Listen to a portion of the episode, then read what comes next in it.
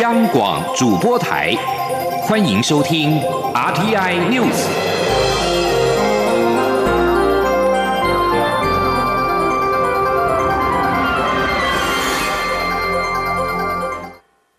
各位好，我是主播王玉伟，欢迎收听这节央广主播台提供给您的 RTI News 新闻。首先带您关注。抢救早教公投连数以及第三天然气接收站的议题延烧，经济部长王美花受访时表示，目前三阶避开早教区以最友善的工法进行，希望明年十月第一个除槽完成之后就能供电，如此才能够让台湾的产业持续发展。他表示，第三天然气接收站用最小范围开发，已经缩小到原本的十分之一范围。王美花表示，能源转型过程当中，还是要有比较低碳排的天然气，让发电能够稳定供应。不过，环保团体持续推公投，在这个周末则是进行最后的冲刺。时代力量今天与环保团体共同举行记者会，宣示全国总动员要做最后冲刺，希望成功达标。实力党主席陈椒华也强调，实力与环团长期反核，过去第一时间就加入环团发起早教公投，因此支持早教公投绝对不是支持核四，也呼吁新北市长侯友谊应该对中油第三接收站移到台北港的替代方案进行表态。前天记者刘玉秋的采访报道。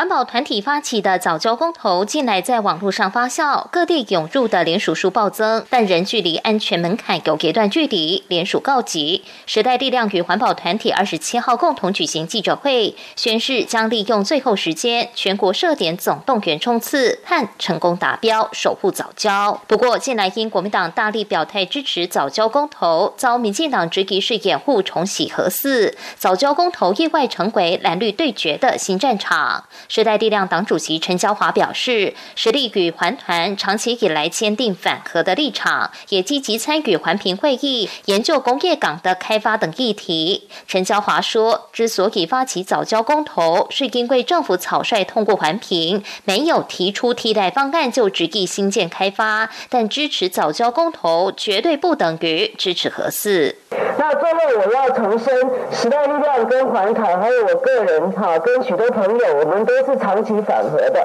好，所以绝对不是说啊要要呃支持核四公投，我们就变成永和哈，所以这个部分一定是要区隔的。台湾满野新竹生态协会理事长、早教公投共同领衔人陈宪正也说明，目前已收到二十万份的联署书，二十六号单日就收到了六万多份，但之前平均每日仅收收到五千份，确实有成长的趋势。他说，早交公投没有颜色，不。会拒绝任何愿意支持早交的政党，但陈宪政也说，环团反核的立场并不会因为这次早交公投就有所改变，也认为表态反核不会影响联署的后续募集。对于政府解释中油第三接收站开发面积已缩小剩十分之一，政治大学地政系教授徐世荣认为这只是话术。他质疑整个港区若没有变更地目，仍然是特定事业专用区，即便使用降低开发面积的说法也没有意义。他主张应将全港划设成自然保育区才有用。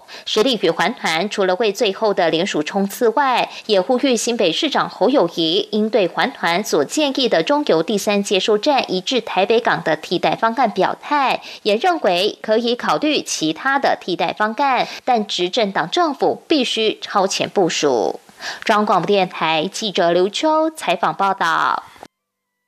继续关注的是文教消息。大学博览会今明两天在台北、台中、高雄三地同步举行。除了五十九所大专教育单位摆摊之外，现场也安排了最佳推甄申请入学策略讲座，由名师分析今年的甄选趋势。大学个人申请管道预计三月二十三、二十四号受理报名。为了提供选择校系参考，大学博览会今明两天在台湾大学综合体育馆一楼、台中世贸展览馆二馆、高雄星光三月左营店十楼同步举行，共有四十五所国内大专校院参展。受到疫情影响，今年大博会海外单位参展的数量暗淡不少，但是香港学校仍寄出奖学金的公式吸引台湾学子。例如，香港教育大学全额奖学金为每年港币十八万五千元，约合新台币六十七万元；香港城市大学则是寄出了港币十八万元，约合新台币六十八万元，包含学费、住宿及生活费用。不过，读大学还是要看一下个人的兴趣及专长，才能够有比较多的收获。从史瓦蒂尼来到台湾就读明道大学的读气管系的王家洛，在做报告的时候发现。白色的影印纸色度及厚度其实是不尽相同的，促使他研发出了环保影印纸，并且在学校辅导之下设立了公司。现在透过史瓦蒂尼大使馆的媒合，产品渴望在下个月销往非洲各国。他的创业历程也获得某国媒体的大篇幅报道。青年记者陈国伟的采访报道。大家好，我是王展路，我在明道大学气管系。谢谢老师教我做生意。爸爸在史瓦蒂尼经商，王家洛也在台湾燃起创业魂。他原先只是好奇，为何白色的影印纸色度会大不同，而且如果色度太白，还可能对视障者有阅读上的影响，进而让他研发出环保影印纸，以百分之四十生态纤维代替传统纸浆造纸。明道大学气管系主任卓大顺表示，大三生王家洛原本预计与泰国的造纸工厂合作，还曾亲自到泰国拜访，但后来受受到疫情的影响，计划难以执行，所幸后来辗转接洽到国内的纸浆公司合作量产，还预计在三月出口到非洲。从产品定位啊、品牌规划、跟产品包装，还有价格定位跟厂商的搜寻呢，都是由他一手来去做搜寻的。所以他对台湾也非常的熟悉，他也希望说把这个纸不止卖回到斯瓦蒂尼，也希望能够在非洲国家都能够销售。卓大顺提到，王家洛相当融入台湾的文化与生活，在课业上很努力，平时就很喜欢和老师讨论各种做生意的点子，非常具有创业者的特质。王家洛在台湾的创业过程，在史瓦蒂尼大使馆的引荐下，获得当地《观察家报》大篇幅报道。王家洛说，他期盼两年内能在史瓦蒂尼设立工厂，推动在地的绿色造纸与环保文具产业。中央广播电台记者陈国伟采访报道。关注台湾的文化建设，由国美馆统筹负责营运的国家摄影文化中心，在筹备五年多之后，终于要在今年的三月试营运。国家摄影文化中心从去年底开始就推出相关的暖身活动，近日官网更策划了线上典藏精选展，邀请民众一览台湾一百多年来精彩的摄影史。前林央广记者江昭伦的采访报道。国家摄影文化中心源于文化部自二零一五年开始推动的国家摄影资产抢救及建制摄影文化中心计划，以软硬体并进的方式推动摄影文化资产抢救及保存修复、摄影及影像艺术研究及推广、维修护人才培育等相关工作。目前已收集典藏不同时期台湾摄影史相关珍贵照片与史料超过一万多件。另外，文化部也选定坐落于台北市忠孝西路与怀宁街口，前身为一九三七年落成的大阪商船株式会社台北支店市定古迹，作为国家摄影文化中心台北馆场址，由国美馆负责营运，主要提供展示交流及教育推广场域。国美馆办公室则为研究及典藏核心。根据国美馆的规划，国家摄影文化中心台北馆预计三月展开试营运。四月正式对外开幕，但从去年底，国家摄影文化中心就已经陆续策划许多线上主题展暖身。最近更以线上方式打开典藏宝库，让大家透过国家摄影文化中心官网即可一览台湾从十九世纪日记时期摄影资产，以及邓南光等前辈摄影家的作品，认识百余年来的台湾摄影发展概况。其中包括目前研究可能是由最早旅台拍摄者圣朱利安·爱德华士陪同李先德将军来台所拍摄台湾最早的一批照片。国家摄影文化中心执行秘书傅元正说：“台湾摄影史从最早期，大家大家可能最耳熟能详的话，大概就是一八七一年的时候，John Thompson 约翰汤姆森到台湾拍摄的这些影像。那再经过其他的许多学者不断的再去研究推估，目前推估最早的一张影像，应该是在一八六九年的时候，由那个 Edwards 这个这位先生所拍摄。”另外，有摄影老顽童封号的摄影师秦凯，一九三九年参加上海良友画报摄影比赛获奖的三件原件作品《水车》《动静》，目前也由国家摄影文化中心典藏，也都在这次线上典藏精选展一次曝光。中国面台这张超伦台北从报道。关注国际消息。美国一个由独立专家组成的委员会在二十六号一致表决通过，赞成交生公司研发的 COVID-19 单剂疫苗取得紧急授权，渴望成为第三支能够在美国出货的疫苗。美国官员本周指出，他们希望能够在下周出货三百万到四百万剂胶生疫苗。这支疫苗的重症有效性达到百分之八十五点四，但是纳入中度病症之后的保护力则下降到百分之六十六点一，保护力略低于辉瑞以及莫德纳疫苗。巴林日前率先核准胶生集团所研发的单剂疫苗作为紧急使用，写下全球首例。在国际情势方面，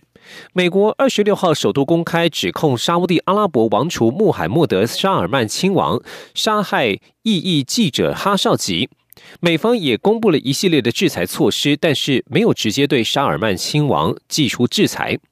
一份拜登政府新解密的情报报告指出，沙尔曼亲王批准了一项在土耳其伊斯坦堡的行动，俘虏并且杀害了记者哈绍吉。沙尔曼亲王是沙国的实质领导人，而哈绍奇则是沙尔曼亲王的批评者。他为《华盛顿邮报》撰文，同时也是一位美国居民。哈绍奇在二零一八年十月被引诱至沙国在伊斯坦堡的使馆，遭到杀害并分尸。美国财政部二十七号宣布经济制裁一名前沙国情报官员以及一个机动部队，但是美国并没有直接对沙尔曼亲王实际制裁。沙尔曼亲王已经承认沙国要为这起谋杀案负责，但他否认他个人有任何的涉入。法国总统马克宏以及中国国家主席习近平二十六号晚间进行了通话。根据新闻稿表示，双方并没有特别提到香港、新疆议题，引起许多政治人物不满，并表示这是一个严重的政治错误。